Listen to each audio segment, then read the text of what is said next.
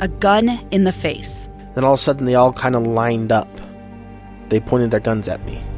And this is the point where I thought, I'm going to die today. Started two years of horror for an American in Venezuela. They said, You need to give us your phone and get ready because you're coming with us. I'm Becky Bruce, and I spent a year researching and piecing together Josh and Tammy Holt's story about their ordeal in a notorious prison. That's when everything started to turn bad. We had another pound on the door. Boom, boom, boom. And there was the police once again. You can binge all of the episodes of Hope and Darkness on KSLPodcasts.com or wherever you get your podcasts.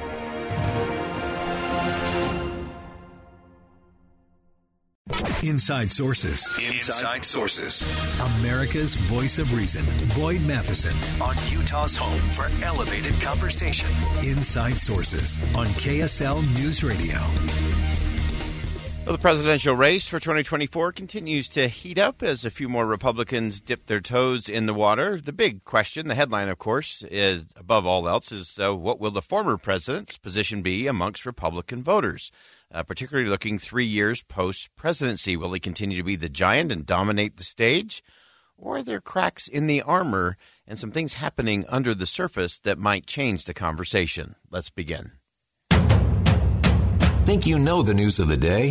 Think again. We're really pleased to have joining us on the show today Isaac Arnsdorf, a national political reporter for the Washington Post. It covers the former president and uh, the Make America Great political movement, and a great piece in the Washington Post uh, that has some really interesting undercurrents that I think some people have been sensing, but no one has quite figured out how to measure just yet. And uh, Isaac, welcome to the show, and uh, give us some some sense, first of all, in, in just kind of the lay of the land as it relates to the former president as he mounts uh, another run for the White House. Yeah, thanks for having me. So we wanted to tackle this really big question that you alluded to, which is, you know, what is going on with former President Trump's standing with Republicans? Is that grip that he's had on the Republican base for so many years starting to fade or starting to weaken uh, in the aftermath of the 2022 midterms, which were disappointing for a lot of Republicans and let a lot of fingers pointed in his direction. So what we did was we went out to the the key electoral states that uh, decided the last presidential election and are probably going to decide the next one, and talked to a lot of Trump voters about where they are. And what was interesting is um, we we found that there really has been a change. Um, you know, if you if you take as your baseline um, that kind of unassailability of Trump, that's not where we are anymore.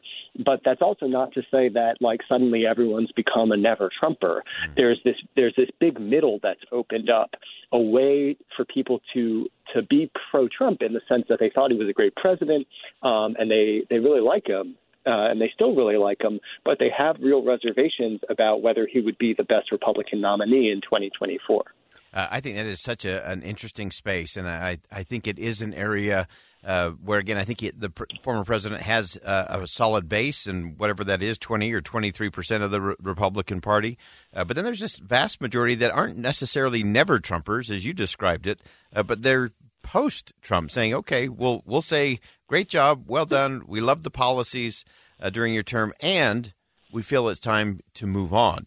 Uh, and so, as you looked at that, do you see that as a as a rising tide? And if so, how does that change the dynamic, and who actually might get in, in addition uh, to the former president and currently Nikki Haley?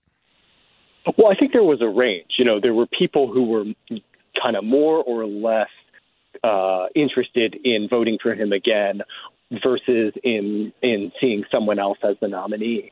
But uh, but you know they were persuadable. They were they were gettable. Uh, they were a lot of those people in the middle were kind of I, I think open to being to swinging back to him or to being won over by someone else. And I think that's helpful for contextualizing part of what you're seeing with. Uh, for example, Nikki Haley, who has declared, and, and Tim Scott, who has not. But um, uh, appears to be uh, looking at getting in. Um, you know, where they're where they're asked in interviews, you know, what's a policy difference you have with Trump, and they they say nothing. um, you know, it's it's people are competing for for that voter who is very pro-Trump but interested in someone else to carry that mantle forward. So it's not about being anti-Trump. It's not about attacking the things that Trump stood for. Uh, it's just about whether someone besides Trump could actually become the best messenger for the party um, on you know in 2024. Yeah, one of the things that you had in your uh, piece that I just loved. Uh, we're always talking about the fake fights and the false choices, uh, and you went after one of those in terms of kind of the "Make America Great Again" versus kind of the RINO Republican in name only dichotomy. Uh, and you said that after eight years, it, it's becoming increasingly obsolete. Describe that for us. Right. So that's you know that's meaning that uh, there there there isn't really a faction left in the party that is that is anti-Trump, um, and it's just a question. Uh, you know, basically everyone uh, or most, the vast majority of the party is uh, identifying themselves with with the Make America Great Again movement, with America First, uh, and with Trump's policies and his presidency. Um, but again, that's not the same as saying that Trump has to be the guy. Um, so the you know it's just a way of saying that the idea that you know you're either with Trump or against Trump, as it was for so long, you know that's not the case anymore. There's this new way to be. I'm Dave Cawley, investigative journalist and host of the podcast Cold. In October of 1985, a woman named Sheree Warren left work at a busy Salt Lake City office to meet her estranged husband at a downtown auto dealership. She never made it home. Sheree's car surfaced weeks later in Las Vegas. In the parking lot of a hotel casino. No one knows how it got there. Strange. It was strange. Both Sheree's estranged husband and her boyfriend raised suspicion for investigators. I kind of thought that he might have done something. But no arrests were ever made. In Cold Season 3, we dig into double lives, make new connections in the case, and examine the difficulty raised by reasonable doubt. We want answers just as much as anyone else. They have creeps like that now, too, so nothing's changed. That's the new Cold Season 3 The Search for Sheree, now available anywhere you get your podcasts. Yeah, I think that's a, a really interesting thing, and I do think that really scrambles uh, things a little bit in terms of who might still get in. Uh, obviously, I think the larger the field, the more that favors the former president uh, because I think he does have a fairly solid base. How big that is, I think, is up for debate. Um, but as you as you look at that and you start to project forward, uh, what does this kind of, of polling and this kind of public sentiment coming out? Uh, what does that do to some of those who, uh, like a Tim Scott or like a, a former Vice President Pence, uh, what does it do to them in terms of looking at that field, saying, okay, is there a lane? Is there a path? Uh, and do I get in? Well, that's right. So, so one challenge is uh, is certainly uh, former President Trump's team recognizes that the more people, the merrier from their perspective. Right? It, it helps him to have the non-Trump vote split a lot of ways. So they're quite happy to see more people join.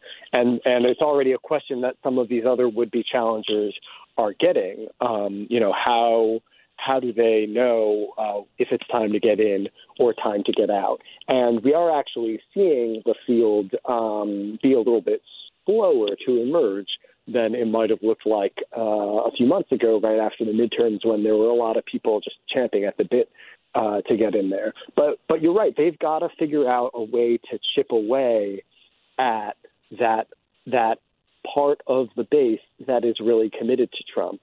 Um, you know, talks about even voting for him as an independent if he weren't the nominee. And from what we can tell, that's a that's a smaller group than it used to be. Um, and smaller than it's been in a long time. Uh, but but those people still exist. We talk to them, uh, and uh, and so other candidates have to figure out a way to, to to wear that down, or else you know we could see a repeat of what happened in 2016, where you know Trump ends up uh, riding a plurality uh, that that takes him all the way. Yeah, and I think that's such an interesting thing, and uh, most people don't think that through. That uh, that the former president actually never had a majority, even of Republicans, uh, which is just an interesting thing uh, to think about. And, and, so, as you look at it moving forward, uh, again, are we more likely to see that kind of scenario, or do you see uh, do you see someone who maybe is getting a little traction, or is there a segment of that kind of movable middle of the Republican Party? that might say, "Okay, let's let's give somebody else the baton and see what they can do"? Well, certainly in these voter interviews that we did in these swing states, the name on the tip of everyone's tongue was Ron DeSantis. He was really the only other person who anyone volunteered. Um, and there was a lot of interest in him as someone who people said they thought could could kind of deliver what they liked about Trump, but with all without all the baggage and what they called the divisiveness, which is basically the electability concerns yeah. that they have about Trump. Um, but you know, the there was not the kind of of devotion to DeSantis that we heard about Trump. You know, some people just called him the Florida guy, for example. So, you know, that's that speaks to um, how people are aware of him. They like what they've seen, but they don't know him super well. And you know, depending on how the race goes, either way. All right, and then final question for you uh, before I let you go. Uh, as you look forward, obviously, uh, spring uh, and hope springs eternal for a lot of those who uh, sit in those rooms, and uh, a pollster will tell them where they're where they're polling, and their people will tell them they're the guy or they're the gal to carry it. as you look at those kind of rooms, what do you sense in terms of a real discussion in terms of, hey, here's an actual path that could lead to the nomination? Again, it's you know, no one wants to be. There, there are a few people who are running uh, or, or who have uh, made moves toward running who have, uh, like Larry Hogan from Maryland, for example. You know, he's taken a, a pretty strong kind of anti-Trump position. But otherwise, um, you know, you see this with DeSantis and Haley. Like they're not they're not trying to be an anti-Trump candidate. They're not trying to be a never Trump candidate. That's not uh, that's not going to win them enough votes. Um, and so the trick is how can you uh, how can you make yourself more appealing than Trump? How can you uh, how can you dislodge Trump without alienating Trump's supporters because he remains so popular with so many Republicans? And you know that's the thing when everyone avoids actually taking Trump head on. You know that's kind of how we won in 2016. Everyone was was competing to be the last person standing to take on Trump one on one, and that just as a result they all fought amongst themselves, and no one ever brought Trump down. Yeah, uh, fascinating stuff. Great piece, Isaac Arnsdorf, national political reporter for the Washington Post. Uh, super piece. We appreciate you joining us today. Thank you. All right. Uh, again, that's Isaac Arnsdorf. And so interesting. Uh, the numbers are shifting, sentiment is sliding. Uh, does it mean that uh, the former president still has a base that could give him a plurality and carry him to the nomination for the Republicans? Or is the growing sentiment a post Trump, not an anti Trump, not a never Trump, but a post Trump world where maybe the policies uh, keep moving forward, but with a different messenger?